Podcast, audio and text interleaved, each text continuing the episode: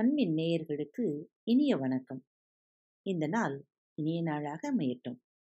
இன்று தென்கட்சி கோ. சுவாமிநாதன் அவர்களின் புத்தக வடிவில் இன்று ஒரு தகவல் இதோ உங்களுக்காக. எது என்னுடையது? ஒரு காட்டில் ஒரு குரு இருந்தார். அவர்கிட்ட சன்னியாசிகள் நிறைய பேர் இருந்தாங்க. ஒரு நாள் இரவு ஒரு சன்னியாசியை கூப்பிட்டார். நீ உடனே அரண்மனைக்கு புறப்பட்டு போ, அரசனின் அவையிலிருந்து அறிவை பெற்றுக்கொண்டு வா அப்படின்னார். குருவே, இந்த ஆசிரமத்திலே கற்றுக்கொள்ள முடியாததையா அரண்மனையிலே போய் கற்றுக்கொள்ளப் போகிறேன் அப்படின்னார் அவர். பேசாம நான் சொல்றதை கேள், மற்றதெல்லாம் அங்க போய் அரசனை கேட்டுக்கொள் அப்படின்னார் குரு. வேறு வழி இல்லையே. அந்த சன்னியாசி அரண்மனைக்கு போய் சேர்ந்தார். அங்கே போய் பார்த்தா இவருக்கு அதிர்ச்சி. ஏன்னா அங்க எல்லாரும் மது மயக்கத்திலே நடனம் ஆடிக்கிட்டு இருந்தாங்க. இந்த சன்னியாசிக்கு ரொம்ப சங்கடமாக போச்சு. நம்ம குரு இப்படி நம்மளை அவமானப்படுத்தும்படியா ஆக்கி விட்டுட்டாரேன்னு நினைச்சார். இருந்தாலும் அரசன் இவரை வரவேற்று உபசரித்தான். நீங்க கண்டிப்பா இன்னைக்கு ராத்திரி இங்கே தங்கணும் அப்படின்னு கேட்டுக்கிட்டான்.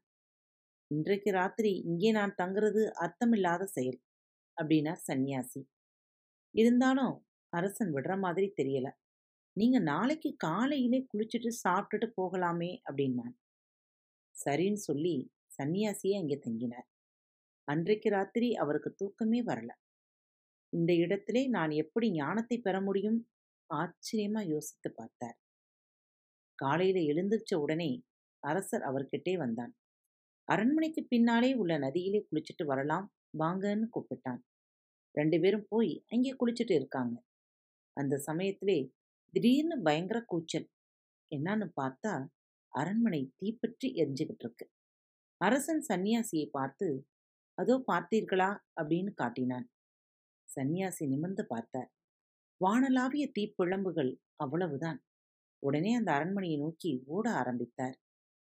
எதுக்காக அங்கே ஓடுறீங்கன்னு கேட்டான் மன்னன். அங்கே அரண்மனையிலே என்னோட துணி ஒன்று கிடக்கு, அது எரிஞ்சிட போகிறது, அவசரத்துல ஓடுறேன்னு சொல்லிக்கிட்டே ஓடினார்.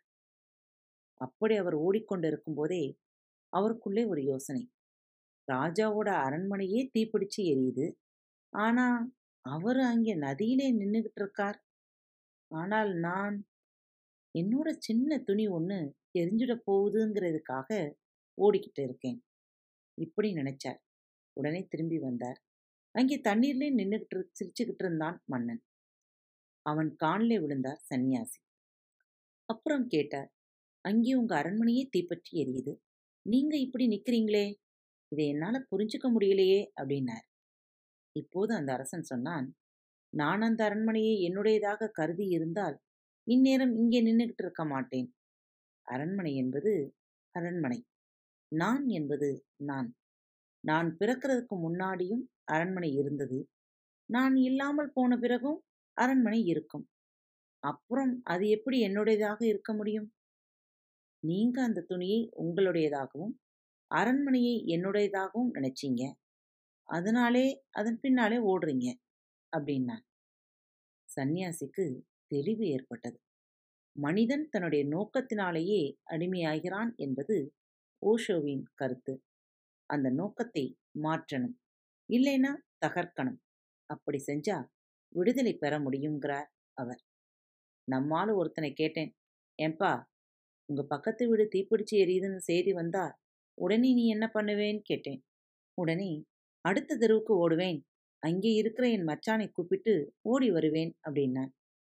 ஏன்னு கேட்டேன். அவன் இதுவரைக்கும் தீ விபத்தையே பார்த்ததில்லையாம், அதனாலே அப்படின்னான். சிந்திப்போம், செயல்படுவோம், வாழ்க்கையை செம்மையாய் வாழ்வோம். மீண்டும் சந்திக்கலாம். நன்றி, வணக்கம். வணக்கம் நேயர்களே.